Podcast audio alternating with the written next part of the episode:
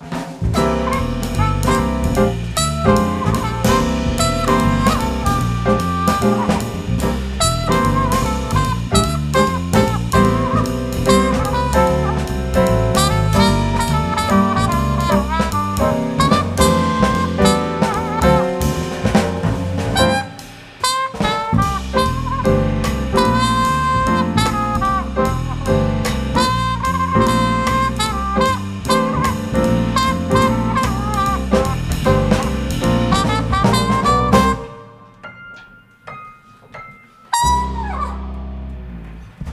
Nagyon nagy szeretettel üdvözlünk mindenkit ezen a csodálatos csütörtök estén.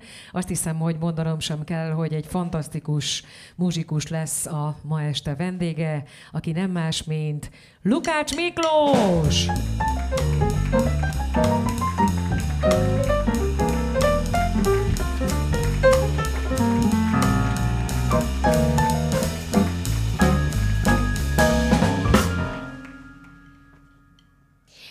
Egy ilyen... Ö, körülnézel, vagy...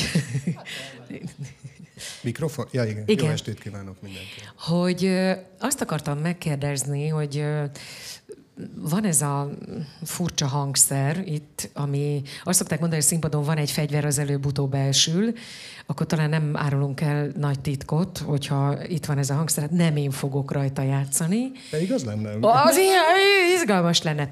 De arra gondoltam, hogy mint egy ilyen nagyon buta kislány kifaggatlak róla. Uh, nyilván lesznek álnaív kérdések is, amire úgy egyébként tudnám a választ, de kíváncsi vagyok, hogy te mit mondasz. Először is milyen érzés olyan hangszeren játszani, amit nem tudsz mindig magaddal vinni? Mondjuk, hogyha például egy szakszofonos vagy, vagy egy gitáros, akkor ugye ott van mindig a hangszer a kezedben. Ebből volt-e már bármikor az életed során kellemetlenség, hogy, hogy megérkeztél, nem olyan volt a hangszer, vagy egyáltalán lehet-e nem olyan a hangszer, mint amire te számítasz? Hát általában nem olyan a hangszer. E, nagyon sok kellemetlenségem volt vele. E, azt tudni kell, hogy akár a régebbi időben, tehát a 40-es, 50-es években, de most is nagyon sokszor kivisznek hangszereket külföldre.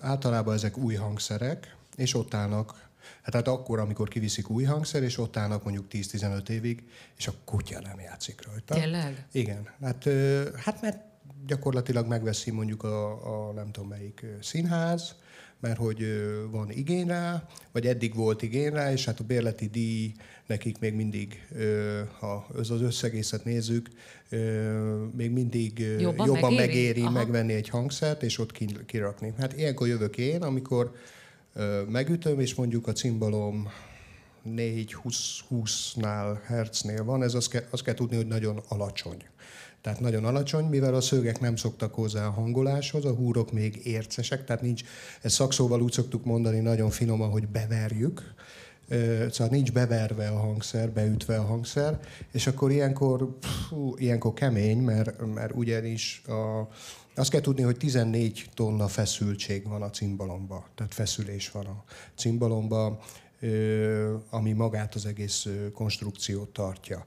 Tehát óvatosan kell bánni ilyenkor a hangolással, mert nincs hozzászokva, ugye 10, 10, 15 évig nincs hozzászokva a cimbalom, és, és akkor ilyenkor nagyon finoman kell hangolni, többször is át kell menni rajta, hogy, hogy valahogy beálljon. De ez a valahogy beállás az azt jelenti, hogy kiülök a koncertre, megütöm úgy rendesen, és akkor 5 perc múlva már enged. Azt lehet mondani, hogy ez egy kelet-európai hangszer? Sőt, azt kell tudni róla, hogy ez egy magyar hangszer, amit itt látunk a színpadon, tehát ebben a formájában, mert Sunda Vencel József hangszerkészítőmester, aki nem csak cimbalmot készített, de például a tárogató is az ő nevéhez fűződik, vagy Juhász Gábor barátomnak van egy Sunda gitárja például. Tehát nagyon sok hangszert készített, és annak idején a Nemzeti Romantika kor, korszakában amikor Liszt Ferenc, Erkel Ferenc dolgozott. Szerettek volna egy emblematikus magyar hangszert a koncertpódiumra kiállítani. És hát a cimbalomban látták ezt a fajta lehetőséget, és megkérték Sunda Vencel Józsefet, hogy, hogy korszerűsítse uh-huh. a hangszert, és ő ezt megtette, tehát lábakkal látta el, pedálrendszerrel látta el a hang terjedelmét kibővítette. Ezt, ezt a típust, amit itt látunk a, cím, a, a színpadon, ez már Bohák Lajosnak a, a, a kreációja, aki az 1900-as évek elején dolgozott, de az is a Sunda modell után kezdte el. Szóval ez abszolút magyar hangszer, sőt, hogyha a partitúrában beírják ezt a cimbalmot, a klasszikus zeneszerzők, akkor cimbaló ungaréze. Uh-huh. Így írják be, mert hát például ebből is volt már ö, több néha vicces, néha fájdalmas ö, félreértés, mert kollégák beírták a riderbe, hogy cimbal, és hát az ugye a... Igen, és akkor megérkezett a cimbalmos nagy nyugalommal, mert, mert az volt egyből a reakció vissza, hogy persze van nekünk. És akkor megérkezett, és egy citányér volt kitejve. Szóval... És akkor ilyenkor mit lehet csinálni? Mert Semmit. pont sem, érted? Igen, mert a szomszéd faluból, e, e, pont ez érdekel, tehát hogy, hogy ez azért nincs minden településen belőle kettő. Persze. Szóval akkor, akkor ez egy öngól Akkor az volt. kimarad. Ki? Értem. Hát cintányéről nehéz cimbalmozni. Figyelj csak, és a, a, mi a különbség a, az ezüst színű és a, az aranyszínű húrok a között? A felső regiszter. Tehát a, a kis gétől megy az ezüst húrozás, és a basszus húrok, azok pedig részhúrok. Tehát, hogy gyakorlatilag ez. Ha valaki cimbalmos lesz a későbbiek során, az cimbalmon is kezd gyerekként? Vagy általában van egy előhangszer, ami fölvezetés a cimbalomig? Értem. Hát figyelj, nincs egyforma történet. Valaki cimbalmon kezd és cimbalmosá válik, később. Nem csak azért kérdezem, mert most, hogy így, ben, tehát ez, ennél van kisebb hangszer egyébként? Vagy ez egy... Van kisebb, de nem annyira van nem kisebb, annyira kisebb, hogy mondjuk... hogy csak mit, ilyesmi jutott eszembe, hogy egy gyerek mit tud a pici karjával nem feltétlenül éri Igen. el még a, azokat a fősőbb húrokat. Bennünket ez nem nagyon izgat. Tehát... Ráfekszel és... akkor egy kicsit áll, áll még a kisfiú vagy a kislány, és akkor úgy ütögeti a cimbalmot, tehát nyilván azt meg kell szokni, aztán ha eléri azt a fajta magasságot, mondjuk, mint például én ezt a 168 centit, akkor már leültetjük. Értem. Tehát ennyi.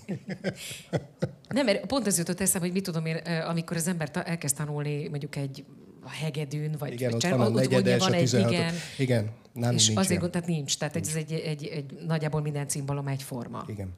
És te ezen kezdted a gyerekkorodban a zenei tanulmányaidat? Ö, nem egy ekkora hangszeren, az egy ö, úgynevezett ö, nagy bohák regiszterű cimbalom volt, ami ennél kisebb, és a hangrésze a két oldalán volt, amit itt most ha uh-huh. megnézik, a kíváncsiak rá utána, ö, onnan jön a hang. itt volt a a tetejében voltak ilyen lukak, ilyen, most direkt mondom így, hogy mindenki értse, tehát onnan jött ki a hang. Sokkal kevesebb volt a hangja maga, hangtartománya, és, és a húrozata is kevesebb volt, tehát nem volt kromatikus alul, és nem ért teljesen el a háromvonalas áig a cimbalom csak az ég.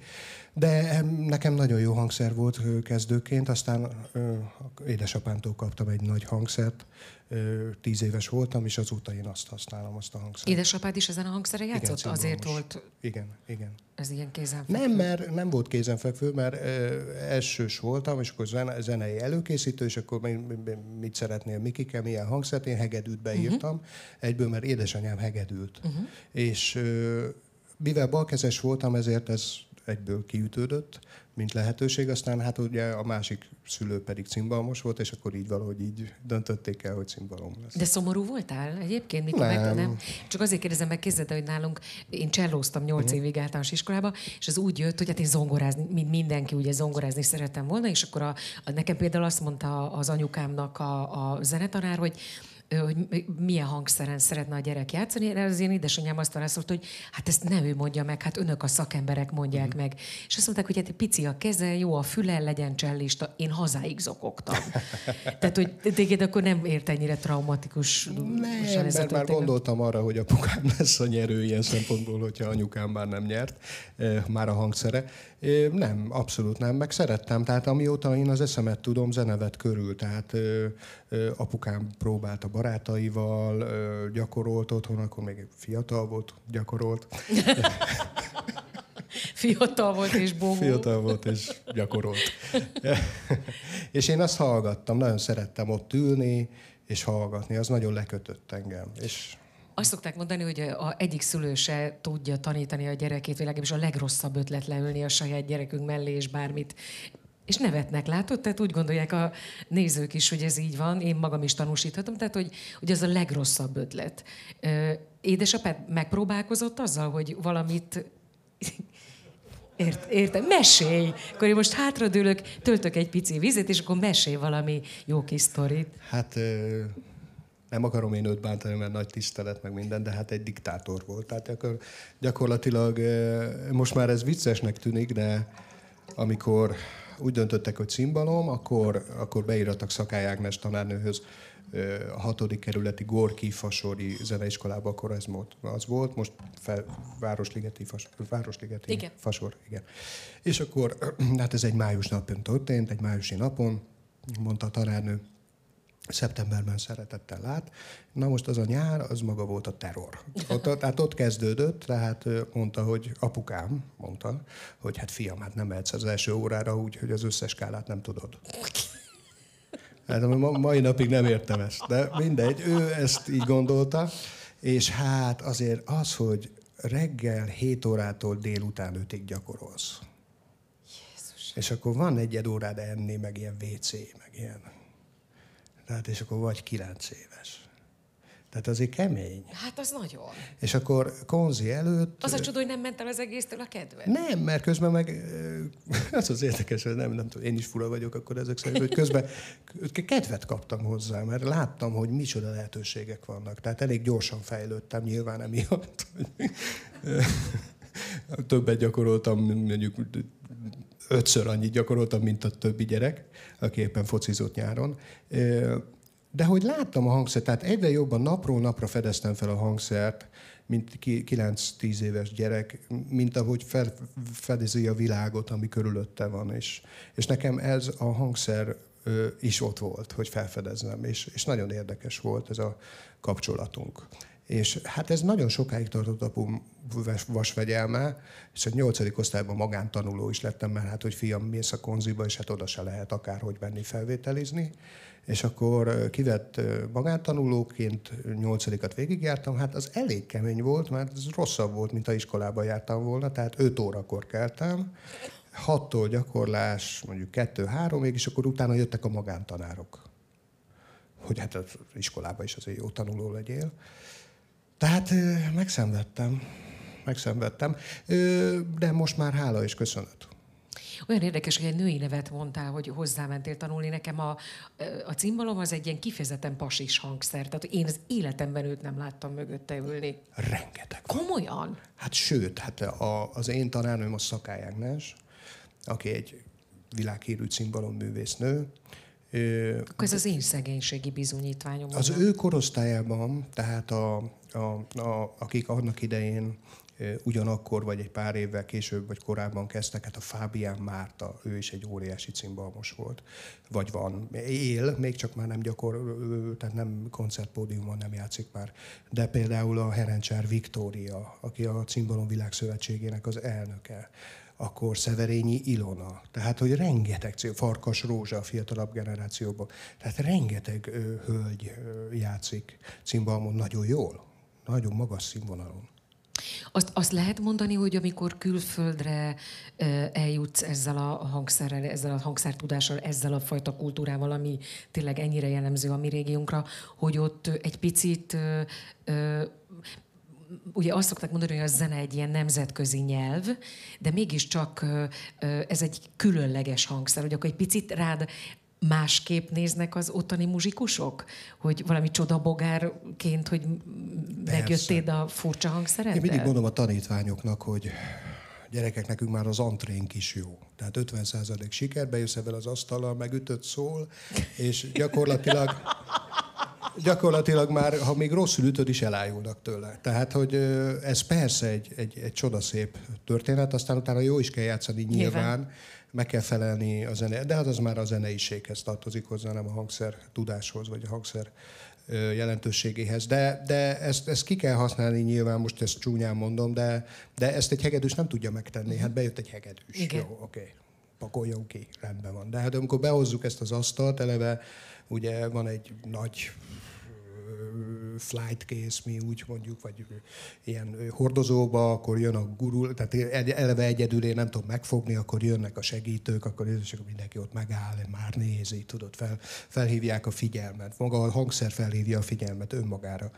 És akkor utána felállítjuk, megnézik, hogy mennyi úr Jézus Isten, hogy találod el? Ez az az első kérdés, hogy hogy találom el. De valahogy és eltalálom. Tényleg. És tényleg én is felteszem magamnak ezt a kérdést. De, de a viccet életében. De, de hogy, hogy nagyon jó. Tehát szerencsések vagyunk ebben a hangszerrel. Egyébként vannak olyan darabok, amik neve úgy ö, veszel részt, hogy eredetileg mondjuk nem erre a hangszerre írta a zeneszerző, hanem egy picit ö, ö, valaki ezt kitalálja, hogy milyen különleges lenne, hogyha azt a szólamot nem az adott hangszer játszaná, ami er, eredetileg íródott, hanem mondjuk ez egy jöjjön be a cimbalmos, és kicsit bolondítsa meg ezt a történetet. Volt már ilyen? Hát e-, ehhez külföldön mondjuk tudni kell az, hogy mi a cimbalom. Tehát a zeneszerzőknél most már egyre jobban tudják, hála Istennek, nem, ez nem miattunk van, hát ugye Rácsaladár óta van egy nagyon fontos tradíció a klasszikus zeneszerzők különböző generációiban, hogy, hogy vagy valamilyen, mód, tehát valamilyen módon írnak cimbalomra vagy egy zenekari szólam kerül rá, vagy mondjuk egy szólisztikus szerep, vagy egy kamara, mondjuk egy trióba kipróbálják a hangszert. És nyilván először sokszor, hát nem először, sokszor az van, hogy nem tudják, hogy milyen a hangszer, akkor utána néznek, mondjuk egy fiatalabb zeneszerző, aki éppen most ír először cimbalomra, utána néz, most már van segítség, hála Istennek, régebben 20-25 évvel ezelőtt nem volt ekkora segítség, hogy a Youtube-on egyből mondjuk utána tud nézni, vagy különböző cikkeket végigolvas, rágooglizik, tehát most már sokkal jobb a lehetőség és akkor persze felkeres egy most, és akkor elmondja, hogy mit szeretne. Ez mindig így szokott lenni. És akkor mi elmondjuk neki, hogy küldje el, mi átnézzük, mit lehet, mit nem lehet, és akkor nyilván mi tanácsot adunk neki. Ez a egyik oldala, a másik oldala pedig, hogy mondjuk egy zeneszerző, aki éppen őt tanította, vagy kapcsolatba állt vele, és már írt hangszerre, akkor, akkor tőle kell segítséget. Szeretik különböző módon kipróbálni a hangszert, mert hát nyilván mindannyian hallottunk már cimbalmozást, itt akik jelen vagyunk, nagyon sok lehetőség van benne. Tehát egyrészt kísérő hangszer, másrészt szólisztikus hangszer, harmadrészt tehát ritmus hangszerként is jól tud működni nagy a felhang dússága. Na pont ezt akartam egyébként kérdezni, hogy, hogy amikor megüt... Odaülsz nekem egy pillanatra egyébként? Hogy amikor ö, megütsz egy hangot, akkor az, tehát hogy arra vagy, tehát hogy tudsz kísérni, ugye azt mondod, hogy, hogy, hogy lehet a hangszeren valakit lekísérni, ugye most csak a itt jelenlévőknek mondom, hogy például a zongorán egyszerre azt mondom, az Attila üssön le egy csodálatos akkordot, akkor ugye nem egy hang szólal meg, üss le egy csodálatos akkordot, akkor ugye hány ujjadat használod? Hány? Igen? Hatot használt. Tehát akkor hat darab hang ad... De mit tudsz te csinálni? Te is meg tudod csinálni? De, hogy, de akkor te mit, te mit tudsz csinálni, hogy, hogy ez kíséretnek tűnjön? Tehát, hogy ne egy hang szóljon, vagy ne kettő? Hogy bocsánat, vannak különböző lehetőségek, hogy, hogy mondjuk jól, tehát ezt ismerik el a hangszer, tehát tehát így jönnek a húrok, kvint, kvint felfogás van. Igen. Tehát ö, úgy van, hogy mondjuk jön egy húr, a basszus kivételével, mert ott minden egyes húr, vagy két húr, három húr, egy hang. De itt a felső regiszterben például jön a C húr, ami egyvonalas C, és mondjuk itt a híd után már az egy, egyvonalas G. Uh-huh. Tehát gyakorlatilag ennek tükrében mondjuk én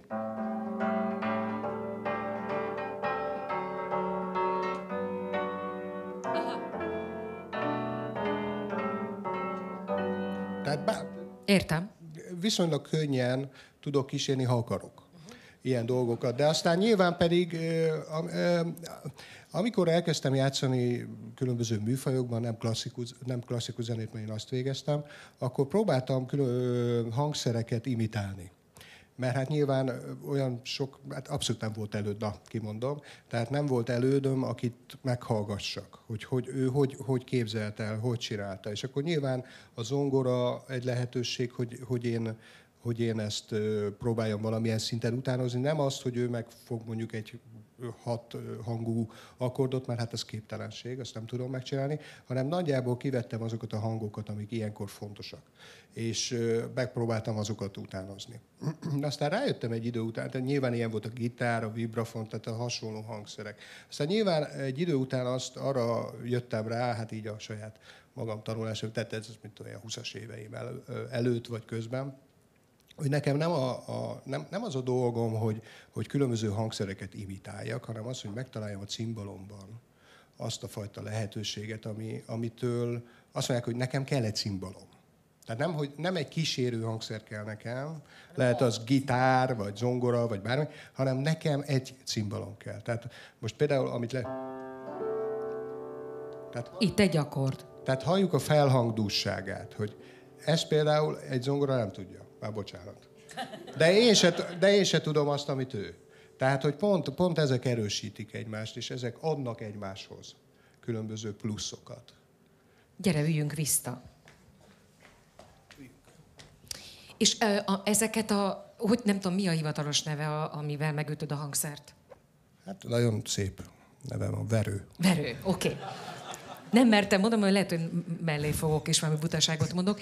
Ez nagyon egyszerű. Ez, ezek sajátok egyébként, úgy, mint egy dobosnak a... a ha, értem, tehát ezt mindig viszed magaddal. Igen, uh-huh. igen így van. Ugye szerintem az emberek többsége a, a hangszerről arra asszociál, hogy van egy cigányzenekar, akik játszanak magyar nótákat, és ott ül a cimbalmos is. Találkoztál azzal, hogy, hogy egyfajta rácsodálkozással, hogy ez egy klasszikus hangszerként is tud működni?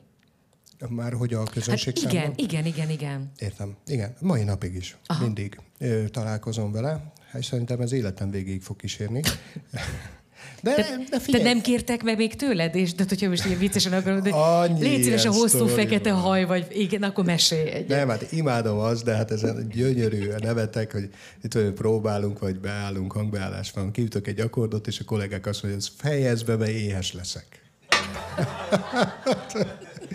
ez, ez, Csodálatos. Igen, ez imádom. jó ebédhez szól a nóta. Persze, hát imádom. Hát valakinek beindítja a gyomorműködésre. Nyilván. De figyelj, ez olyan valamikor meghallgatok egy indiai rágát, akkor egyből hívom a telefonon az indiai éttermet, hogy megyek enni. Tehát nyilván ezek összefüggenek, de hát ez így van jól, hát ez így ettől szép. Hát Egyébként, hogyha vagyunk. most viccet véletéve valaki azt mondaná, hogy, hogy játszál abban a stílusban, akkor, akkor... Nem nagyon csináltam. Aha. Nyilván édesapámat sokat hallgattam, hogy gyakoroltak vagy játszottak, nagyon sokat jártam utána, amikor játszott a különböző szállodákban, cigányzenekorokkal. Uh-huh. Tehát nyilván persze az összes nótát, csárdást ismerem, ebben, ebben nőttem föl.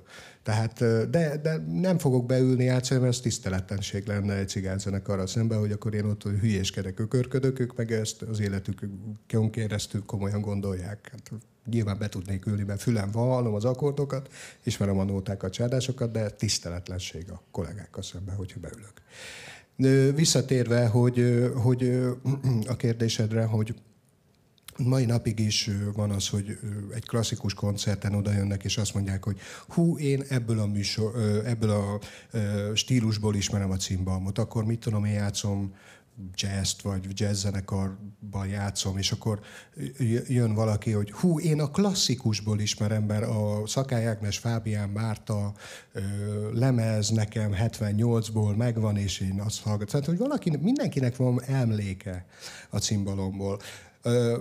Sokszor találkozom, a kicsit idősebb generáció mondja, hogy hát annak idején az esti mese a rádióban, ugye a Csillagok, Csillagok című népdalt, ezt cimbalommal játszották, és hogy valakinek onnan van emléke. Tehát ez ettől szép, hangszer nagyon sok stílusban működik, és most már egyre több stílusban működhet, hála a világ nyitottságának.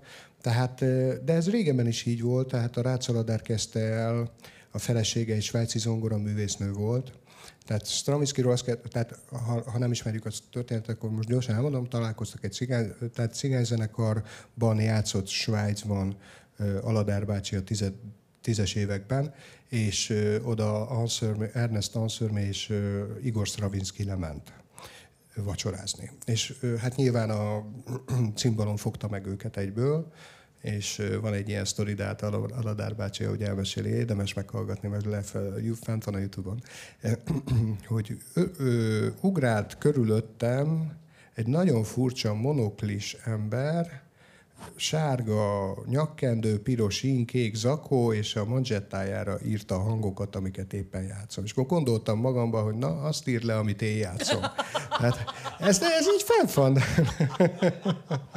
és akkor kiderült, hogy hát ez a nagyon fura ember Igor Stravinsky volt, és, és, és utána ők nagyon jóba lettek. Tehát Igor Stravinsky tanult is cimbalmozni tőle, együtt fonták a húrokat például, Aladár bácsival, és az első darab, amit ő cimbalomra szánt, az a Valcer és Polka, ami eleve zongorára van írva.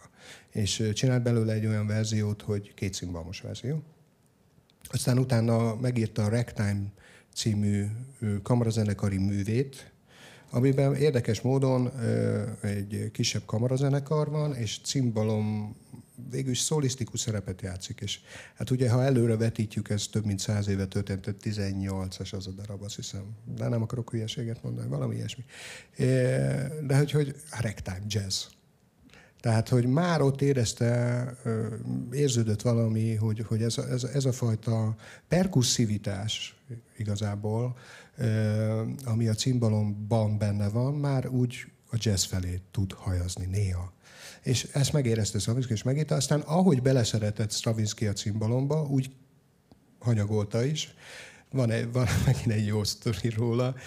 Stravinsky-nek van egy videója, és akkor oda ment egy ladn bűvész játszott neki, és, és mondja a Stravinsky angolul, hogy hú, nagyon szeretem ezeket a különleges hangszereket, hát ezek fantasztikus, ez egy 70-es évekbeli report, 70-es évek eleje. És hogy hát fantasztikusak ezek a hangszerek. Annak idején volt egy cimbalmos rác, aladár, na, az is egy fantasztikus hangszer volt a cimbalom. Vettem is egyet. Jó drága volt. Szóval jó eladta neki a rácaladár. De ez az élő történelem. De ha már szóba hoztad többször is itt a jazz akkor egyrészt majd beszélünk is róla, mert tudom, hogy megmártóztál a műfajban, de a, ugye ez egy olyan műsor, ahol meg szoktuk kérdezni a vendégeket, hogy mi a kedvenc dala, előadója, zeneszerzője, stílusa, stb. stb. És két dalt mondtál, hogy azt nagyon-nagyon szereted, de többit ránk bíztad, illetve hogy tulajdonképpen azt csinálunk, amit akarunk. Ebből nem azt a következtetést vontam le, hogy ennyire sekélyes az ismereted a műfajt illetően, hanem hogy ilyen kedves vagy, hogy azt mond, megbízol bennünk, és azt mondod, hogy azt csinálunk, hát, amit kollégák akarunk. vagytok, hát imádom, amit csináltok, bármit csináljatok. Úgyhogy az a két dal mindenképpen lesz, amit te választottál. Jó, köszönöm. És kezdetére az egyiket nem ismertem, úgy szégyellem, és egy álomszép balladáról van szó, úgyhogy ja. beleszerettünk. A másik pedig egy olyan, ami rendkívül népszerű, úgyhogy most jöjjön a négy dalunkból kettő, az első blokk végén. Az első dal címe Taking a Chance on Love, ezt mi hoztuk neked ajándékba.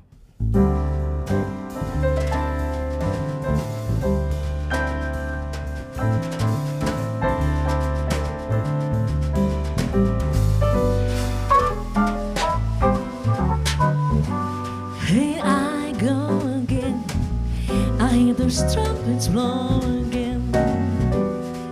All aglow again, taking a chance on love. Here I slide again. I better take that ride again. Staring eyed again, taking a chance on love. I thought that comes with a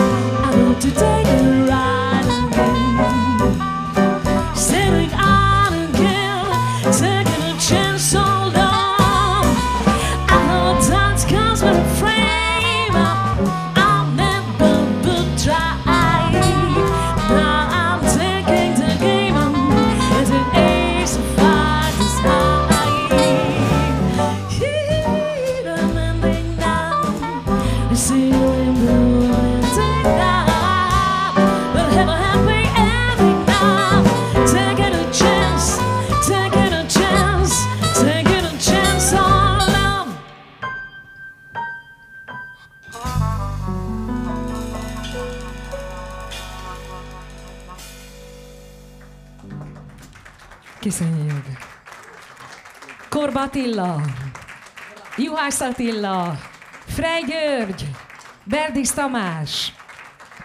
És akkor a következő dal legyen olyan, amit te kértél, és ez egy tényleg egy olyan őségi jazz standard, amit azok is szoktak ismerni, akik egyébként a műfajban nem annyira járatosak. A dal címe On the Sunny Side of the Street.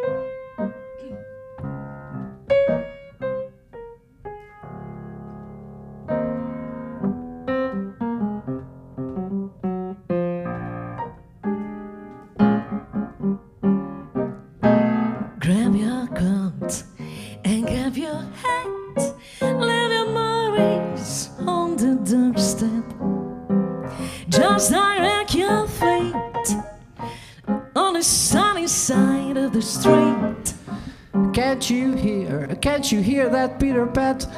This happy tune is your step.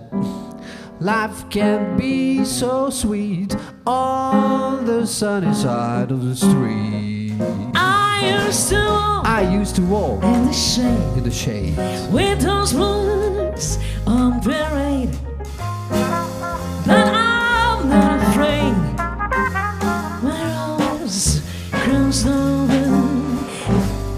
If I Ever have sense? I'll be rich as Rockefeller. As Rockefeller did. With gold dust in my Gold feet. dust at my feet. On the sunny side of the street.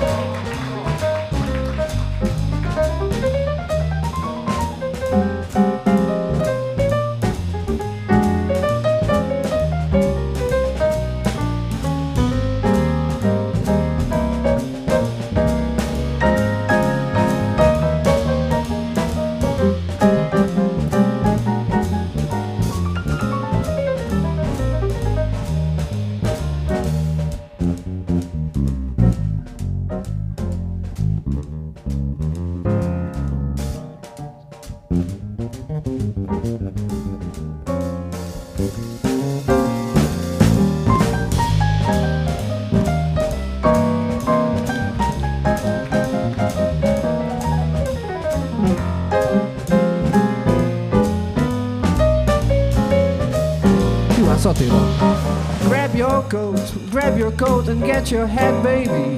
This happy tune is your step. Life can be so sweet. On the sunny, on the sunny, on the sunny side of the street. Can't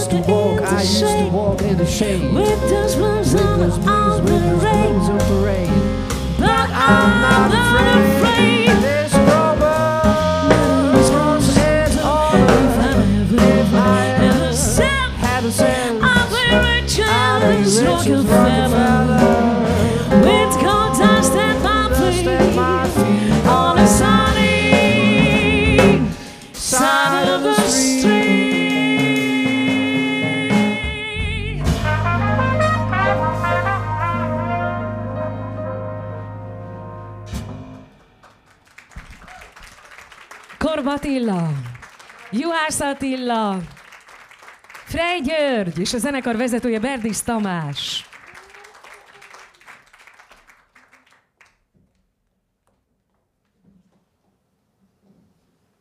Szóval, ahogy ezt ígértem, hogy egy picit akkor beszéljünk magáról a műfajról, hogy hogy keveredtél a jazzisták köré, közé. Nem tudom, ott vagyok. Ö, Érdekes. Ugye nagyon sok stílus van a, a, az én életemben, ami úgy evide- evidenciában került. Tehát nem is gondolkoztam azon, hogy én, most akkor hú, most akkor nem tudom, most jazzzenészekkel akarok játszani. Tehát így hozta az élet. Azt tudom, hogy 12 évesen kezdtem el zongorázni, és míg a klasszikus pályafutásom a cimbalom körül működött, addig a zongorán engem soha nem érdekelt a klasszikus zene. Nem tudom mai napig megmagyarázni, nyilván, ha nagyon meg akarom, akkor azt adta nekem a cimbalom, és a zongorán pedig pont ezeket a lehetőségeket, amit előbb beszéltünk, hogy van tíz ujjam, és akkor hú, ez a, hú, ezt az akkordot én most le tudom ütni, és akkor hú, akkor felveszem a fülest, és akkor akkor gyakorlatilag leszedem a számokat, és akkor fú, de jó, Walkman, és mindenfajta műfaj, a popzenétől, a, mit tudom én, a 30-as évek slágereitől, a, pop, a 60-as évek popzenéin keresztül minden jött, és nagyon élveztem, és, és nagyon büszke voltam magamra, hogy akkor megtanultam ezeket a úgymond összefüggéseket, amiket én saját magam fedeztem fel. A cigányzene ott volt az életemben nyilván, mint apukám műfaja. A népzene ott volt az életemben, mert nagyon sok olyan családtagom játszott akkor is magyar népzenét, és most is játszik magyar népzenét, tehát nem cigányzenekarban játszanak, hanem magyar népzenekarban játszanak.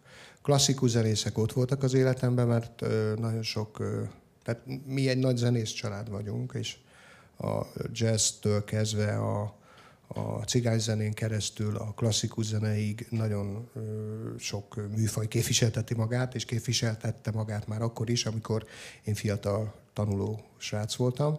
Tehát ilyen családi bulikon azt hallgattam, hogy kinek van rosszabb sorsa. Egy cigányzenésznek, vagy egy klasszikus zenésznek, vagy egy jazzzenésznek. És akkor persze mindenki vitatkozott mindenkivel, tehát soha nem arról beszéltek, hogy ki, nekünk milyen jó, Igen. hogy játszunk, hanem arról, hogy ah, az a főnök az hülye. Meg, szóval na, ilyenek, és ö, gyakorlatilag, mivel hogy én ebben nőttem föl, nekem ez egy és ugyanaz.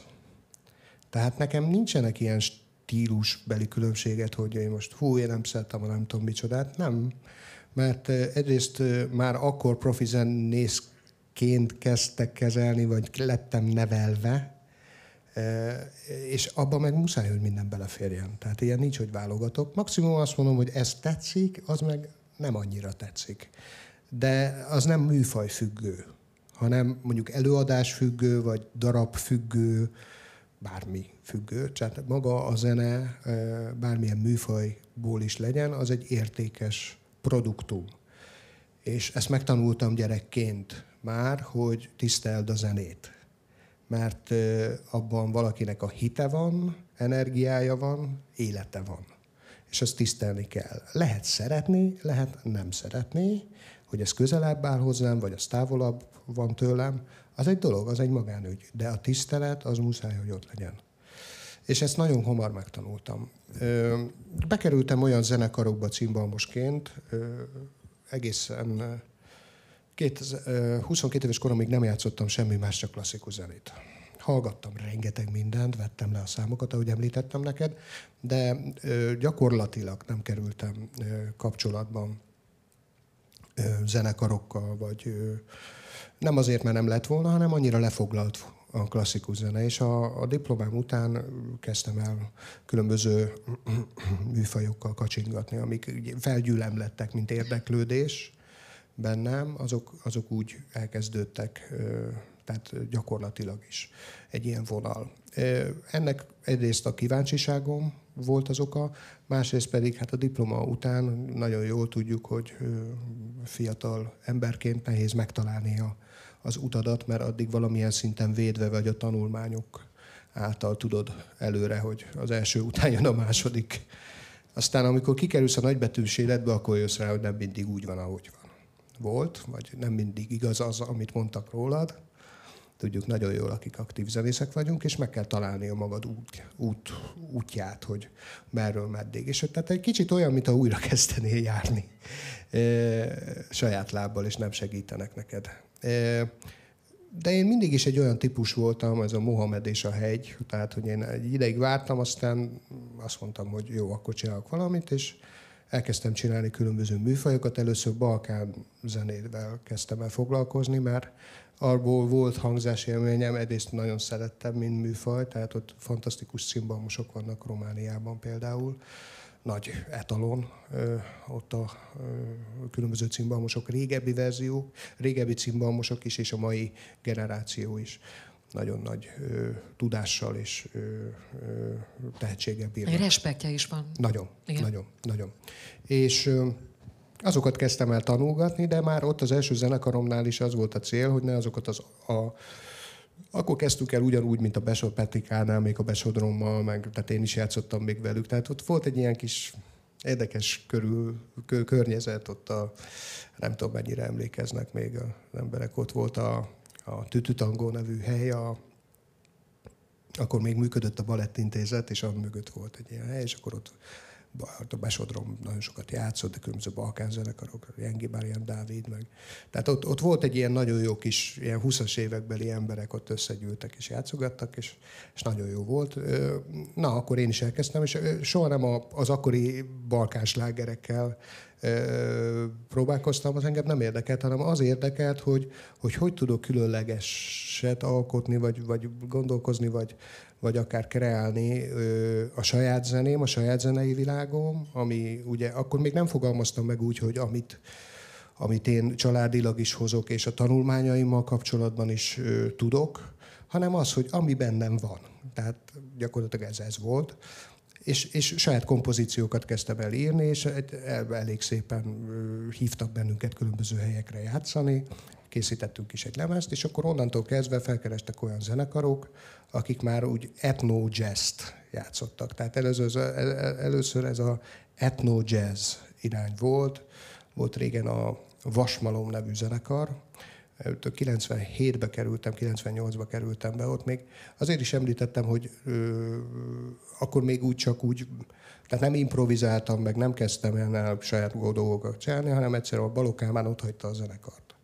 Volt egy ilyen összeveszés, vagy nem tudom, nem, egyet nem értés, és akkor felhívtak engem, hogy akkor szálljak be. És ö, akkor voltam 20 éves, és mondtam, hogy jó, de hát én nem tudok improvizálni, hát én nem tudok semmi. És akkor gyakorlatilag az történt, hogy a Balogh szólóit egy az egybe levettem. És akkor úgy játszottam. Aztán ugye evés közben jön meg az étvágy, ezt szokták mondani, hogy, hogy akkor hú, hát akkor most akkor találjuk meg a saját hangjaimat, és akkor kezdjünk el játszadozni ezekkel. Tehát így, ez, így indult ez a folyamat. És nyilván ezt egy idő után azok a zenekarok is, akik inkább az etno jazz környezetében vannak, ott a Borbé Misire gondolok, vagy volt van a Lakatos Ági, Csuhaj Barna Tibi, ők, ők, ők hívtak el először játszani, aztán utána a Dres Misi elhívott. Tehát ez egy ilyen Ilyen fokozatosan. Igen, így, így ilyen 20-25 év alatt így, így fokozatosan elkezdtem. De hát nekem nem volt ez egy döntés, hogy, hogy én, na most mától kezdve én nem tudom, mit csinálok, hanem nem, hát az élet dramaturgiája hozta nekem a feladatokat, és én örömmel mentem neki, mert valakitől ezt tanultam meg, valakitől azt tanultam meg, valakitől amazt tanultam meg, és mai napig is tanulok emberektől, bármilyen műfaj is legyen. Szóval szerencsém is volt, mert olyan inspiratív közegbe kerültem minden egyes zenekarba, ahol rengeteget tudtam tanulni, és ez nekem fontos volt. Ha már ilyen szépen fölvezettük ezt a csodálatos hangszert, és nem csak azért hoztattuk be, hogy megnézhessük így közelről, hanem hogy azt, ahogy mondtam az elején, játszani is fogsz rajta. Meglepsz bennünket most egy produkcióval? Most? Aha. Persze. Mit hallunk? Na most azt kell tudni, hogy az Eszéki Erzsé, aki itt van hátul, amikor mondta nekem, hogy játszanék-e, vagy kérte tőlem, hogy játszanék, hogy persze, hogy játszuk ezt. Amúgy beszéljünk erről a hangszerről, ez egy csodálatos hangszer, ez a, mű, a műpájé, uh-huh. ez a hangszer. És két éve jutottunk el oda, hogy a műpa megengedhette magának, vagy megengedte magának, hogy legyen egy saját uh-huh. hangszere. Eddig a Nemzeti Filharmonikusoknak volt egy hangszere, és általában, amikor úgy itt voltunk próbákon, meg különböző eseményeken, akkor vagy tőlük bérelték, vagy uh-huh. tőlük kérték kölcsön. De a Nagy Ákos hangszerkészítő készítőmester műve ez a csodálatos címalom, és pont két, hát most már két és fél éve érkezett meg a műpába. Ennek én voltam a szakvéleményezője, felkértek rá, hogy találjam ki, hogy milyen hangszer legyen itt a művészetek palotájában, ahol minden műfajban tudja használni az előadó a, a cimbalmot. Tehát én nagyon-nagyon örülök a művészetek palotája, vagy műpának, hogy, hogy már gondolt a cimbalmosokra, és egy saját hangszert is beszerzett a sok-sok hangszer mellé, tehát köszönöm is nekik. Az Erzsi, ahogy említettem, kért tőlem egy, az ő kedvence állítólag, és, és nagyon örülök neki, hogy ez így van. Van egy ősrégi kompozícióm, az egy szírba, ami egy balkántánc típus 12-8-as körtánc. Uh-huh azt kérte, tehát hogyha lehet, akkor azt eljátszanám röviden, de előtte azért varázsolnék, vagy hát varázsolnék, nem tudok én varázsolni, csak játszanék valamit szabadon. Jó? Oké. Okay.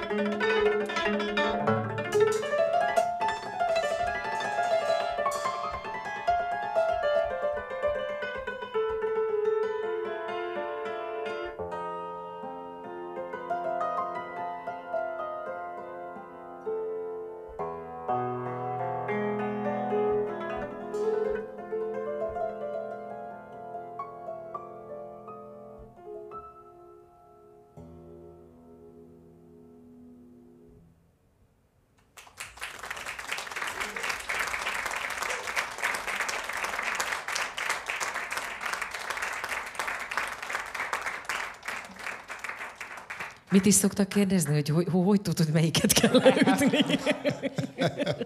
Már oda se merek nézni, hogy is félreütök. De látod, nem hiába tanítattak, és nem hiába Ugye? gyakoroltál annyit. És amióta apu nem gyakorol velem, úgy visszafejlődtem. Egyébként gondolom, hogy tehát ez annyira ösztönössé válik, nem? Hogy az ember nem gondolkodik, hogy most melyik hang jön, hanem szinte olyan, mintha nem? Tehát nincs idő arra, hogy gondolkodj. Ja, tehát, persze. Tehát be, egyszerűen benne van a kezedbe. Már igen. Igen. igen. Hát ugye 6300-szor eljátszottam már körülbelül. Hát már úgy nehéz lenne, ha nem lenne benne a kezemben. Igen. Nagyon sokat utazol, normális esetben. Tehát tényleg a félvilágot, vagy az egészet bejártad művészként. Téged hogy érintett a, az, hogy lezárták az egész világot, és nem volt lehetőség utazni, föllépni, emiatt a furcsa dolog miatt, amit körbevesz bennünket lassan két éve? Hát persze mindenkit rosszul érintett engem is.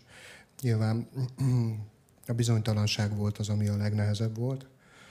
Tehát a mi műfajunk az ugye, tehát közönség előtt játszunk, Tehát egy közösségi térben vagyunk, és hát ez szűnt meg. Tehát még nagyon sokan tudták otthonról végezni a munkájukat, mi gyakorlatilag nem tudtuk otthonról végezni a munkánkat, de hát számunkra ez nem is munka, ugye, mert hát mi, ez számunkra az életünk, tehát munkáként ezt nem tudjuk nagyon felfogni. De gyakorlatilag olyan volt, mintha az életünket szüneteltettük volna. Nyilván az is érdekes tapasztalás volt, hogy úgymond a zenészek megítélése milyen volt úgy a különböző emberek szemében. Mindig is tudtuk azt, hogy mi így szórakozunk a színpadon. Persze. Tehát, nyilván... Menjünk, most végre elmehetünk dolgozni. Igen. Igen, Igen. megírták. Igen, én is Igen. olvastam. Igen. Miért nincs félretett pénzünk? Igen, miért nincs félretett tudod, pénzünk? Ez a tücsök és a hangya. Igen. Tudod. Hát érdekes volt ezt látni, meg olvasni, de hát nyilván nem tudjuk mindenkinek megmagyarázni, és nem is az a dolgunk, hogy ebben foglalkozzunk. A jövő szempontjából volt egy kicsit olyan fura, hogy mennyire fog a zene hiányozni az embereknek, mert hogy ugye az volt az első, amit leállítottak, és gyakorlatilag az volt a, az utolsó, amit visszaállítottak, hogy lehetett menni terekbe, amit én valami nyilván megértettem, hogy, hogy a közösségi tér, mint olyan egy veszélyes közeg a vírus miatt, de hát nyilván különböző segítségeket kaptunk különböző helyekről, ami, ami nyilván pont arra volt seg, segítség, hogy kifizesse bizonyos ember a, a lakbérét mondjuk két hónapra előre. Tehát nagyon sok zenész kollégám, amit láttam, elment pizzafutának, elment különböző dolg, helyekre dolgozni. Nekünk soha nem volt baj a munkával, tehát hogyha nekem nem lett volna félretett pénzem, akkor én sem mentem volna dolgozni. Tehát hát nyilván semmi. Ez, ez emberek vagyunk, és el tudunk menni dolgozni, nincs ebben probléma. Tehát nehéz volt. Aztán valahogy úgy, hogyha az élet, hogy nagyon sokan kíváncsiak voltak erre a periódusban, akkor is, hogy csak, mit tudom én, különböző felületeken feltöltöttünk zenéket, otthoni videókat, különböző, csináltunk ilyen, ő ott ült a stúdióban, én itt ültem, és akkor együtt játszottunk. Rá, de egyrészt ez a magunk szórakoztatása kedvéért is volt, hogy valahogy érezzük, hogy csináljuk tovább, amit szoktunk. Másrészt pedig új dolgokat ki tudtunk találni, tehát legalábbis én új dolgok, új műfajokkal kezdtem el foglalkozni, amikkel eddig nem. Nagyon szerettem őket, csak hát effektív nem tudtam. És hát különböző Például magyar intézetek felkerestek, hogy készítsünk videókat a kint élő magyaroknak, hogy, hogy egy kicsit kedvük legyen, tehát ők kapják művészetet, és akkor én különböző ilyen sorozatokat készítettem, például a Berlini Magyar Intézetnek, ahol megkértem különböző műfajokból barátaimat, a muzsikás együttest, akkor a, a Mazsiékat, a Romengo zenekart, a Lakatos Mónikát, aki éppen nemrég kapott Kossuth díjat, hogy készítsenek videót, akkor jazz Dresh játszott, akkor nem tudom ki játszott még, a Barca Józsit, uh-huh. kiírtam, hívtam, akik úgy szívesen meg örömmel így benne voltak. Aztán volt olyan sok kollega, aki azt mondta, hogy hát figyelj, én most nagyon magam alatt vagyok, és nem akarok én Nekem Igen, ezt tapasztaltam én is, hogy így ketté oszlott Igen. tulajdonképpen a szakmai. Voltak itt iszonyatosan inspiráltak ezek a lehetőségek, Igen. hogy kis videókat gyárthat, meg végre van olyasmire ideje, amire addig nem volt. És volt a másik fele, aki meg azt mondta, hogy hagyjanak, hagyják őt békén, nem akar semmilyen videót csinálni, teljesen befelé fordult, Igen. és olyan hitehagyott lett, meg, meg, meg, meg nem, semmi nem inspirálta. Igen. Hogy, hogy, hogy teljesen másképp élte meg mindenki ezt az egész igen, lezárást. Hát emberek vagyunk, Igen. tehát ilyenkor ugye a belső a lelkünk kezdett gondolkozni, meg, meg működni hogy ki hogy éli meg ezeket a dolgokat a szívünkben. És nyilván megértettem ezeket a kollégákat, tehát én abszolút, én, én, én, én, én pont a fordítottja voltam, tehát én muszáj volt valamit, valamit csinálnom, hogy érezzem azt, hogy, hogy működöm meg, hogy egyik napra a másikra készülök, még egy, a hülyeség is, a lolkabolkát kell meg újra tanulnom, érted, de legalább valamit csinálok, tanulok, vagy valami van, és ott volt olyan ö, kollega, akivel mondtam, hogy csináljunk, és azt mondta, hogy ne haragudj, de most én, én, én olyan lelki állapotban vagyok, hogy inkább nem. És akkor mondtam, hogy figyelj, természetesen, megértem abszolút, és Van valami, ami meg tudsz fogalmazni, hogy mondjuk ez után a két év után, hogy egész másképp nézel bizonyos dolgokra, hogy megváltoztál valami, tehát valamit változtatott rajtad ez a, ez a két év, amit úgy... Szerintem mindenki változtatott. Nem tudjuk elkerülni azt, hogy ne változtasson. Tehát azért, ha belegondolunk abba, hogy 2019-ig ezt az életünket úgy fogtuk föl, mint, mint egy ilyen, ha, ha a kisebb közeget nézzük, ha a nagyobb közeget érünk, hogy egy ilyen biztonságos buborék és ezt a biztonságot egy pillanat alatt elveszítettük. Ugye egyrészt a, a munkánk, másrészt a család, családi kapcsolatok, úgy ugye, hogy most erősek, Igen. vagy nem erősek, széthullanak, nem hullanak, tehát nagyon sok mindenvel szembesült az ember. Ugye a félelem magától, a vírustól, az, hogy elveszíthetjük a családtagjainkat egyik pillanatról a másikra, és nagyon sokan sajnos elveszítették nekem is édesapám egy hónapig bent volt a kórházban, és abból a két hét olyan volt, hogy nem fogja túlélni. Tehát, hogy ezek azért arcul tudják ütni az embert, és nyilván ez a nagyon nagy biztonság, amiben vagyunk, és ez a, ahogy fogalmaztam, buborék, ez, ez bármikor szétpukkanhat. És... Hát soha nem gondoltuk volna, nem? Maximum arra gondoltunk, hogy a naptárba beírt fellépések közül mondjuk az egyikről jelzik, hogy ez elmarad, vagy, vagy, vagy törölt ki, mert az nem lesz. Nem tudom. De az, hogy egyszer csak kedről szerdára ö, egy, egy, fél évet húzunk ki, és azt mondják, hogy köszönjük, ezek a dolgok egész biztosan nem lesznek, és az se biztos, hogy fél év múlva Igen. lesznek, vagy meg tudjuk-e tartani majd ezt egy év múlva, vagy nem Pontosan. tudom én. Ez ö, ilyen, olyan talajvesztet lett mindenki hirtelen. Kihúzták a Igen. talajt a lábunk alól, igen. igen. És persze megértettük mi zenészek, vagy művészek, színházi Abszolút. emberek. Sőt, én, hát... én, én, magam, én azt preferáltam, hogy, hogy igenis zárjunk be, tehát ne az legyen, hogy nyissunk, és majd hogy hát maszkal játszunk, vagy maszkal lehet, zenélünk, vagy tehát hogy az egy, egy tehát igen, hogy, meg... hogy, hogy essünk ezen túl, bármeddig is tart, de legyen egy biztonságos közeg, ahova az ember bemer menni. Igen, és hát ez az online közeg is ugye olyan volt, hát itt játszottam a művészetek palotájában sok ö, ö, zenekarban, akkor Zeneakadémián volt, hát ugye be volt már írva két-három évvel ezelőtt egy lemezbemutató koncert előtte, tehát nyilván már örültünk annak is, hogy megtehetjük, hogy együtt zenélünk.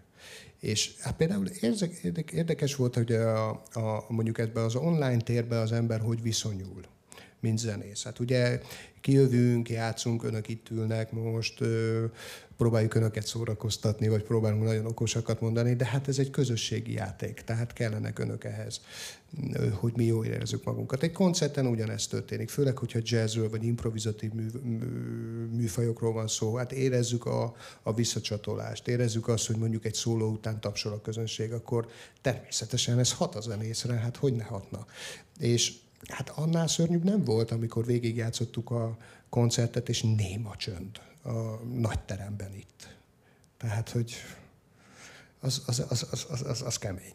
És a Zeneakadémián ugyanígy. Tehát, hogy... És gyakorlatilag az történt, hogy mi beköltöztünk a, a közönséghez. Míg a közönség annak idején és a zenészek egy teret megtiszteltek a jelenlétükkel. A közönség rákészült, megvette a jegyet, elhívta a barátját, beült a kocsiba, megivott egy pohár peskőt, beült a koncertre, végignézte, hogy milyen műsor lesz, hazament, vagy még egyet vacsorázni elmentek, beszéltek róla, és mindenki hazament. A zenész készült, gyakorolt, próbált. Itt voltunk már előtte, hangbeállás, stb. stb. Hazamentünk, még nem tudtunk aludni, mert pörgött a fejünkbe a zene, mi történt, hogy kellene máshogy csinálni. Hú, holnap meg ide megyek. Meg. Tehát gyakorlatilag az történt, hogy mind, mi ide eljöttünk, nincs közönség, leülünk a hangszer mellé, egymásnak kezdünk el játszani, mert hát nyilván egymásnak kezdünk el játszani, és mondjuk a közönség, aki online térben van, akkor azt mondja, hogy hú, most akkor a Nemzeti Színházból ez jön, az őrkényben meg az van, a műpában meg az van, na melyikben nézek? Na, melyik belenézek ebbe, mm, akkor belenézek abba. Tehát, hogy ez nem működik otthon. Meg hát nem öltözöm föl, nem adom módját, meg közben éhes lettem, jó, csinálok egy szendvicset. Tehát, hogy e, ez, ez nem ez a műfaj. Tehát, hogy ezért sem működik az online tér. Tehát annak van egy, van egy ünnepnap. amikor én oda megyek, de nekem is, aki játszom. Tehát ez egy ünnep, meg kell tisztelni, és ezt, ezt, ezt, ezt így nem lehet. Ebből sokat tanultam. Ebből sokat tanult mindenki szerintem, főleg az előadók és a zenészek és a színészek és mindenki, aki élő műfajban dolgozik. Aztán ugye most éppen meg mi történik a világban itt mellettünk. Szóval, hogy mindig kapunk egy ilyen pofonvágást mostanában, és ez, ez, ez azért fájó nekünk, hogy, és ugyanez, hogy ez velünk is megtörténhet bármikor. Tehát, ö, igen, sok, sok, sok, sok minden változott bennem. Igen, de szerintem mindenkiben. Hát akkor ezt ünnepeljük meg egy csodálatos jazz balladával. Korbatillát fölszólítom, hogy úgy mondjam, hogy legyen a dal szólistája. És ez az a bizonyos ballada, amit én eddig nem ismertem. Never Let Me Go a dal címe, és önök is mindjárt meghallják, hogy milyen csodálatos muzsikáról van szó bocsánat, én véletlenül kerültem ide, és én nem tudtam, hogy a Miki kérte ezt a számot, mert akkor nem mertem volna eljátszani. De ez most már meg fog történni. És előre is elnézést. Azt hittem, az... azt hittem azt mondod, hogy nem játszol neki. Hogy a fenébe ne.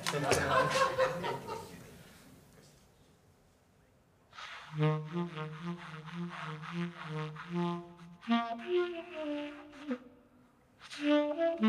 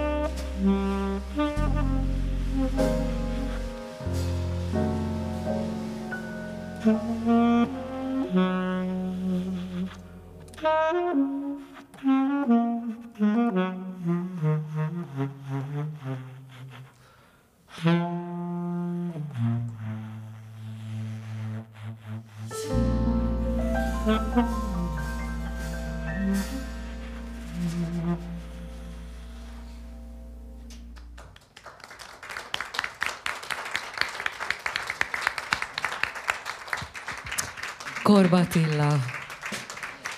És ha már így vezetted föl ezt a dalt, akkor hadd áruljam el neked, hogy én viszont tudtam, hogy a Miki ezt kérte, ezért nem is énekeltem el. Nem, egyébként tényleg vannak dalok, amikre az ember rákészül, és akkor rájön, hogy jaj, még nem meri. De meg, e, van már egy ilyen spanyol dal, amit megígértem. Úgyhogy csinálunk egy ilyen listát, hogy ezt is megígértem, hogy egyszer eléneklem, mert tényleg gyönyörű. Úgyhogy betesszük abba a listába. Most már hang, hangszerelés megvan hozzá, úgyhogy bármikor, ha egész bátornak érzem magam, akkor a következő dal egy olyan sláger, ami Ellának, Ella Fitzgeraldnak volt élete első ö, sláger, amivel tulajdonképpen kiugrott, egy big band verzióval. A dal címe a Tiszket a Teszket, és ö, ezzel lett ő sztár fiatal lányként. Úgyhogy most na, ö, egyeztessük a szöveget, fiúk, énekelni fognak. Tehát, ugye van egyszer az, a, az amit muszáj lesz beénekelnetek, nem, mert most ez muszáj lesz, most nem kell itt. Tehát szóduvi, szóduvi, jó? Megegyeztétek? Utána pedig a vége felé van szódavíz, szódavíz, igen, és akkor van, amikor én mondom, hogy no, no, no, no, was it Green. green, igen, was it Ö, red, Red. és was it blue. Blue. Megegyeztétek? Én majd lá- látom, Nem túl lelkesek, de kénytelenek lesznek énekelni, mert a dal enélkül nem ér semmit. Úgyhogy rajtatok a világ szeme, indulhat a dal.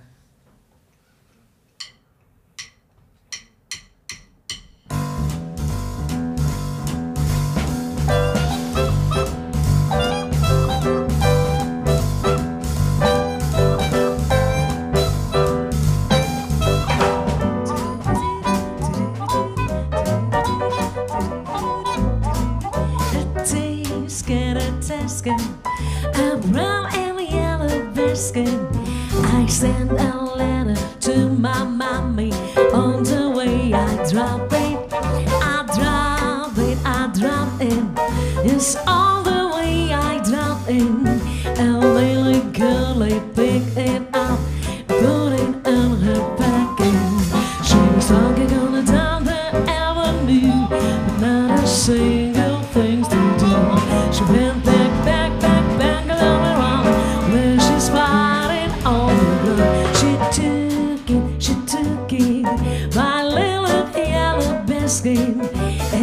she doesn't bring it back,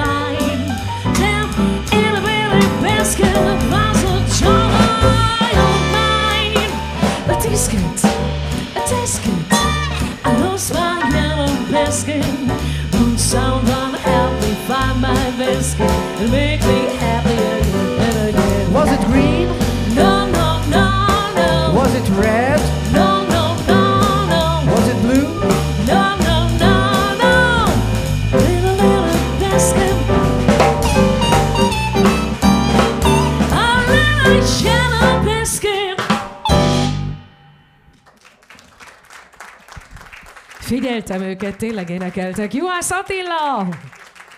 Frey György! Korba Attila! És Bertis Tamás!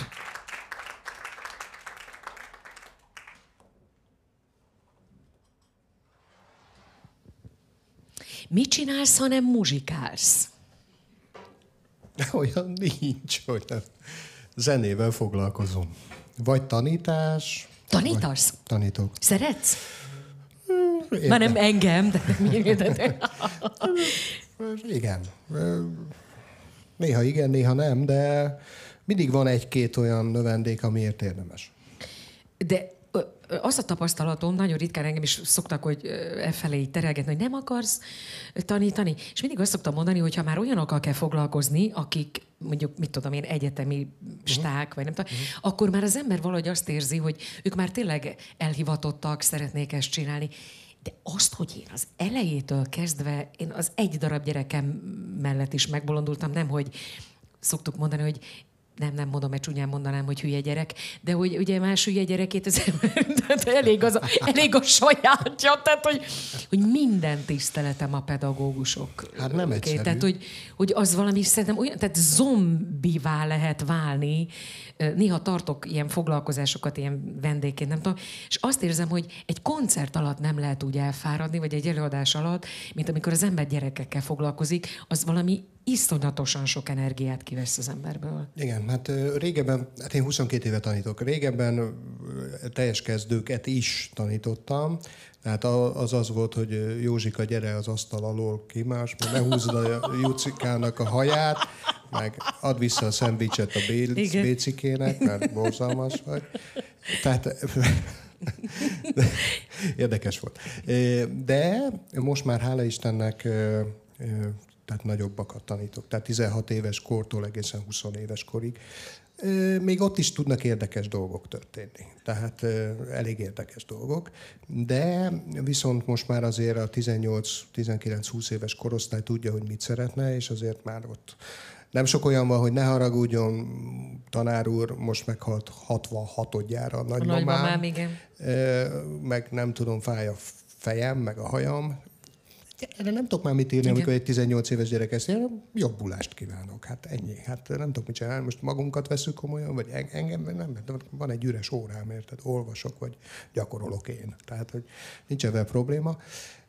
Ha ő nem veszi magát komolyan, akkor nem vette magát komolyan, nem tudom. És hát erre se alkalom őket, hogy vett magad komolyan. Tehát nem miattam jössz be órára, magad miatt jössz be órára. Hát én itt vagyok, gyere be, ettől eddig, ha persze ezeket azokkal csinálom, akik így fogják fel. Aztán nyilván vannak olyan gyerekeim, akik nagyon nagy sikereket érnek el, felveszik őket a zeneakadémiára, mennek tovább, zenekart alapítottak, díjakat nyernek. Ezekre büszkék vagyok. De velük soha nem volt ilyen probléma, hogy nem jöttek volna órára, vagy ne vették volna komolyan akár a közismereti tanulást. Tehát ezek általában négyes, ötös tanulók voltak, ők voltak elsőnek ott a szofés órán akár, vagy a zenekari órán, vagy bárhol, és, és, és egyik óráról a másikra fejlődtek. Tehát ezeket már lehet tudni körülbelül, hogy miből mi lesz. Aztán meg néha csodák történnek, és hirtelen olyan is van, hogy hú, én ezt nem hittem volna, hogy ebből a gyerekből ez lesz. Van ilyen is, de azért mindig van egy Meg, szab- volt olyan, hogy Volt. megle, meglepett valaki? Volt. És egyébként ez mit múlik, hogy később derül ki valakiről, hogy ott van benne az a... Nem volt meg bennem még a kattanás. Igen, értem. Nem történt meg. Tehát lehet úgy tanulni, hogy jaj, bemegyek, majd a Bé- Bécivel elmegyünk, majd a harmadik órán, majd beülünk valahova, jó cigarettázunk, meg iszunk, eszünk, mert ott van az a lány, aki nagyon szép, és akkor majd kidumáljuk a tanár meg. Tehát nyilván mi is tudjuk ezeket, mert mi is benne voltunk annak idején. Aztán jön egy kattanás. Tehát én mindig azt nézem a gyerekekben, hogy mi hozza meg a kattanást. Egy olyan zenei élmény, egy olyan koncertélmény, egy olyan helyzet, amikor azt mondja, hogy Jézusom, most valami átjárt, ami eddig nem történt meg. És na innentől kezdve megváltozik az életem. Tehát mindig, és, és volt, volt ilyen gyerek, hogy mit tudom, kettes, hármas tanuló, láttam, hogy melegedni jár be télente, nyáron meg nem tudom, mit csinál, csak a hangszer mellett nincs. És egyik évben jön, és, és meglepődtünk. És onnantól kezdve ötös tanuló. Tehát azt tudtuk, hogy jó képességei vannak, csak azt is tudtuk, hogy egy losta magával. És olyan gyerek is volt a kezed között, aki, akiről azt gondoltad, hogy az évszázad muzsikusa lesz, és elkallódott? Van ilyen is, persze. Ilyen is van? Persze, persze.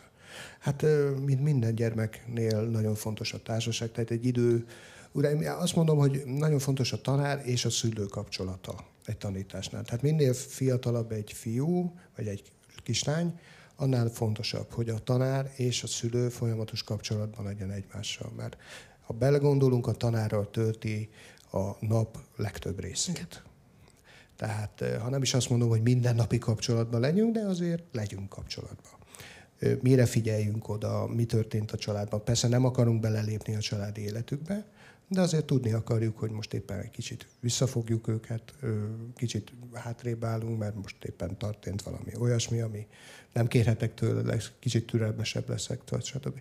És fordítva is muszáj, csak nem készült fel a gyerek, figyeljenek oda, baj lesz, szólta, nem tudom kicsoda. Tehát hogy ezek, ezek fontosak. És volt ilyen gyerek, hogy egy rossz társaságba bekerült, és egyszerűen elkallódott is. Az a baj, hogy a zenénél, ha kihagysz két évet, az pótolhatatlan magaddal szemben. Természetesen be lehet pótolni, de az a két év, amit elvesztegettél magadban, azt már nem tudod soha bepótolni. Tehát láttál olyat, hogy valakit a, szorgalom lehagyott? Tehát, hogy volt két gyerek, aki mondjuk sokkal jobb képességű volt az egyik, arra tetted volna föl inkább a voksodat, és aztán egyszer csak egy talán kevésbé jobb képességű, de egyébként tehetséges gyerek egyszer csak attól, hogy komolyan vette, szorgalmas volt, elment mellette, és Igen, de tudod, nagyon érdekes ez az élet, mert én, én, én, én így az összességében hiszek, hogy legyen tehetséges, legyen szorgalmas, legyen alázatos, jó tanuló, tehát ez az, ez az ideális gyerek. Na most ez a két százalék. Tehát, hogy akkor van az, hogy nagyon szorgalmas, naponta 8 órát gyakorol, de hát látjuk, hogy annyira nem tehetséges. Tehát jó, oké, most idézőjelbe sem mondom, jó katona lesz belőle. Igen. Jó katonákra szükség van, tehát, hogy nincs, de hogy nem lesz olyan nagyon, tehát ő nem fogja megremegtetni a világot. Tehát azt, azt látom. És akkor vannak ezek a, hogy mondjam, őrült tehetség. Tehát, hogy pillanatok alatt megtanul egy könyvet.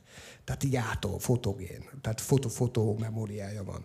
Akkor, akkor egy, egy, egy, egy kotta neki annyi, hogy már látja a szólamokat, és már látja, és akkor azt mondjuk, hogy játszd el az alt szólamot, eljátsz az uh-huh. alt szólamot egy, tudom én, egy, egy korába, vagy egy, egy ránézés. És akkor, és akkor nem tudod rávenni arra, hogy gyakorolja. Nem tudod rávenni. Viszont ezek néha tudnak csodát tenni. Tehát érdekes, hogy ott van valami olyasmi, hogy leül, kiül, játszik öt hangot, és azt csinál veled a színpadon, amit akar. Tehát olyan szintű színészi képessége van, hogy most akár sírsz, akár nevetsz. És másfél percet. Tehát ezt a szorgalommal nem lehet elérni. És volt olyan, hogy valakit eltanácsoltál? Nem, Nem. nem, nem, nem. Olyan nem volt még, olyat mondtam már, hogy nem biztos, hogy ez az ő hangszere. Tehát ez, ez, ez még, még mindig is egy kérdés, tehát hogy nagyon nagy szerencse, amikor az ember eltalálja a saját hangszerét első pillanatban. Mert az a csodálatos. De van olyan, hogy küzd évekig egy hangszerrel.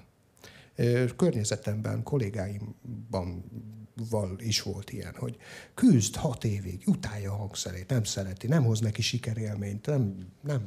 És akkor vált egy másik hangszerre, és onnantól kezdve két év, két év múlva csoda történt.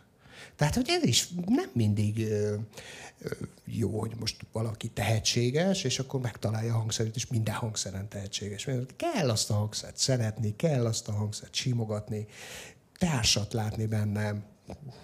Na, szóval, és van, aki nem tudja, de viszont egy másik hangszer. Tehát ilyen volt már, hogy nem feltétlen cimbalmoznod kéne. És volt olyan, hogy átment zongorára, vagy elkezdett egy tök más hangszeren, és ott nagyobb sikerélmény érte. Ilyen volt. De az, hogy a zenétől tanácsoljam el, azt nem soha. Mire készülsz mostanában? Van olyan, ami kifejezetten foglalkoztat, és dolgozol rajta, zenét írsz, vagy, vagy, vagy, vagy egyszerűen csak készülsz valami nagyon fontos koncertre. Egyébként most már újra utazol? Tehát, hogy Igen, Igen. Hála Istennek most már kinyíltak a, a határok, most már egyre jobban látom azt, hogy az országok, hát az most nem tudom, hogy jó-e vagy nem jó, mert nyilván nem tudom az adatokat, nem vagyok ez a szakértője ennek ebbe a témába, de hogy könnyítenek a, a beutazásokon, könnyítenek a lehetőségeken, hogy az emberek újra koncerttermekbe vagy színháztermekbe tudjanak menni. Egyébként ebben van változás, hogy mennyire látsz előre? Régebben, mit tudom én, men- mennyire volt tele a nap, hogy két-három évre előre láttál körülbelül? Igen. És most? Most is. Most is? Igen. A tervezés a pandémia alatt se állt le. Uh-huh. Tehát, hogy a tervek folyamatosan voltak, Tolódtak Csak abban nem arrébb. voltunk biztosak, Hogy hogy- egyetem meg, megvalósul. Értem. Tehát egy évadot egy, egy nagy színházteremben, vagy egy nagy koncertteremben, hiába van pandémia, akkor is tudni kell, hogy a 2022-es, 23-as évadra mire készüljenek. És akkor ezek az, a koncerttermek engem meghívnak, vagy nem hívnak meg, de ha meghívnak, akkor ugyanúgy járunk el, mint hogyha nem lenne pandémia. Aztán majd meglátjuk, hogy mi lesz, és, és vagy sikerül ezt a koncertet létrehozni, vagy nem. Hát most például két, nem, jövő hét vasárnap indulok Genfbe, uh-huh. játszom a Swiss Roman nevű zenekarral, Ötvös Péternek a cifra szódiáját, a Balázs Jancsival, akkor hazajövök szerdán, koncert után, nem, csütörtökön jövök haza, pénteken Juri Kénál próbálok a Itt lesz egy Bartók Project nevű koncert a Bartók Tavasz Fesztivál keretein belül, és hát ö, a Jurinak a, a Bartók anyagát fogjuk játszani. Ezt már 2005-ben is játszottuk, én utoljára 2006-ban játszottam vele New Yorkba ezt az anyagot, de a, a jogdíjak meg az örökösök folyamatos konfliktusai miatt nem igazán tudtuk a Bartókot játszani. És most így, hogy most már teljesen felszabadultak a baltok jogok, ezért hozzá lehet nyúlni már, vagy fel lehet dolgozni, eh, játszani lehet, és, és most újra erőre kapott ez a, a zenekar. De a szimbiózissal majd új lemez készítek, akkor a stokholmi filharmonikusoknak leszek folyamatosan a vendége nyáron, különböző koncerteken, akkor tervezünk egy moszkvai koncertet is, tehát eh, Moszkvába is és Kijevbe is vannak meghívásaim. Meglátjuk, hogy mi lesz. Adja jó Isten, hogy játszak ott. Hát mi mindannyian azt kívánjuk, hogy ezek létrejöjjenek, és nem csak azért, mert az azt feltételezi, hogy akkor ennek a háborúnak elég gyorsan vége szakad, Igen. Hanem hogy úgy egyáltalán járd újra a világot, és Ja, boldogítsd a muzsikálásoddal, ne csak most itt ma este bennünket, hanem a Hát nagyon szépen köszönöm. Minden, mindenkinek ezt kívánom, minden zenésznek és minden koncerthallgatónak, hogy kezdjük, tudjuk élni az életünket újra, és ne legyen háború, és ne legyen semmi, hanem, hanem boldogan érjünk abba a buborékba, ami ha még néha nem is olyan, amilyen igazából, de de legalább nyugodtak vagyunk. Köszönjük, hogy megtiszteltél ma este bennünket. Lukács Miklós. Én köszönöm.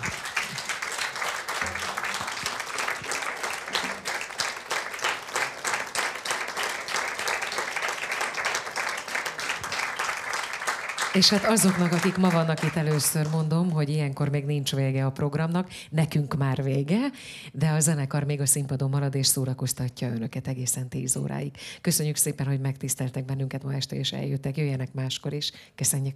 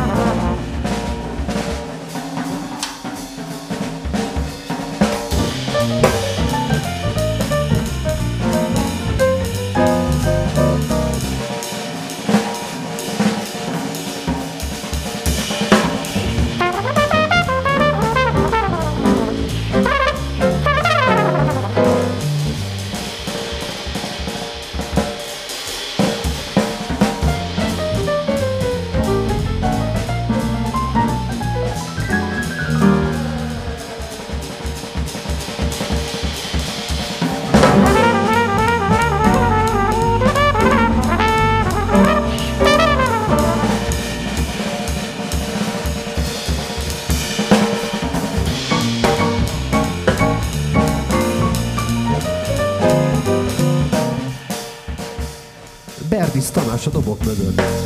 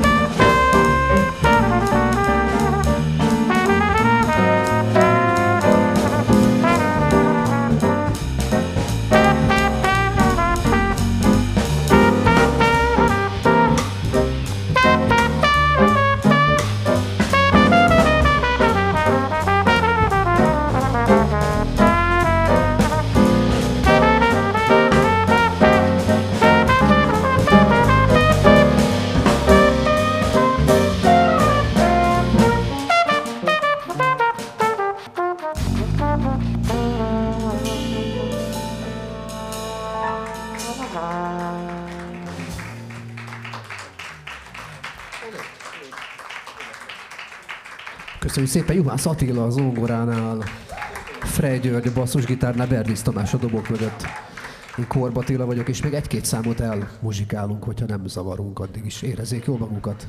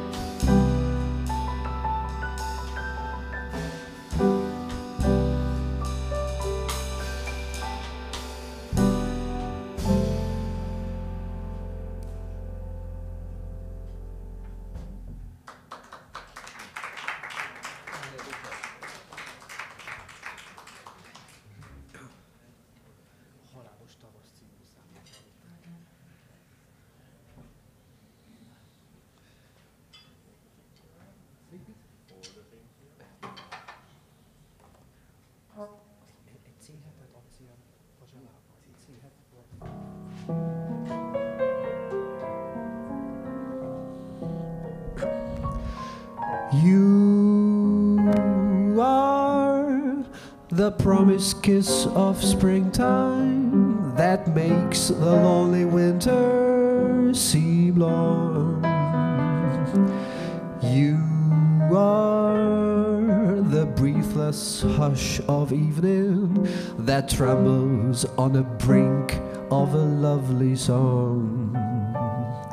You are the angel glow that lights a star. The dearest things I know are what you are.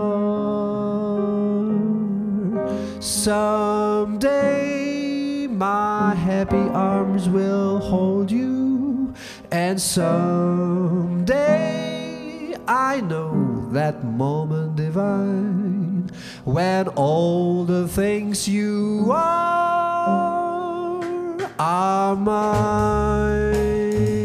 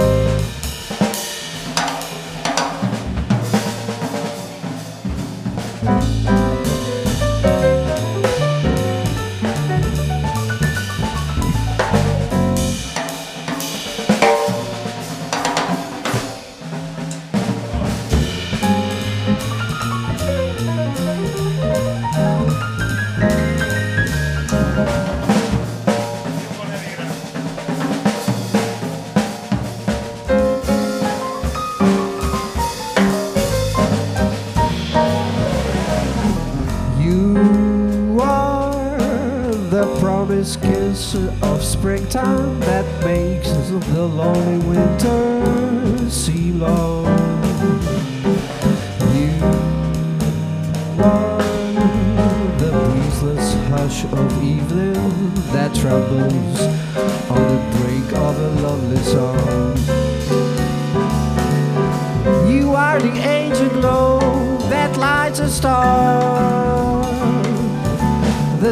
Dearest things I know are what you are.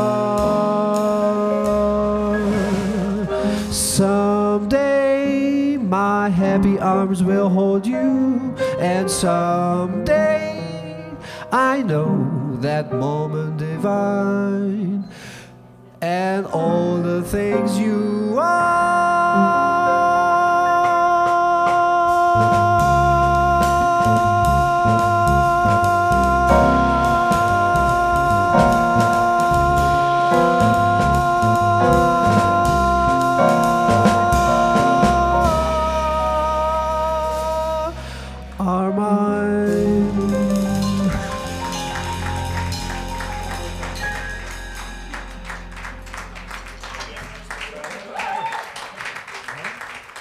Köszönjük szépen! Az, első, az előző két dal, amit eljátszottunk, a tavasz ö, tükrében tűlt, az Estate. Azt hiszem, hogy nem csak birtokot jelent, hanem portugálul tavaszt is. Halálos tavasznak a portugál megfelelője volt az a depresszív szám, ez pedig egy szerelmes tavaszi dal volt. Fogadják ezt így a tavasz köszöntéshez, és most talán valami rendes geszt is játszunk. Melyiket? Vég, végül. És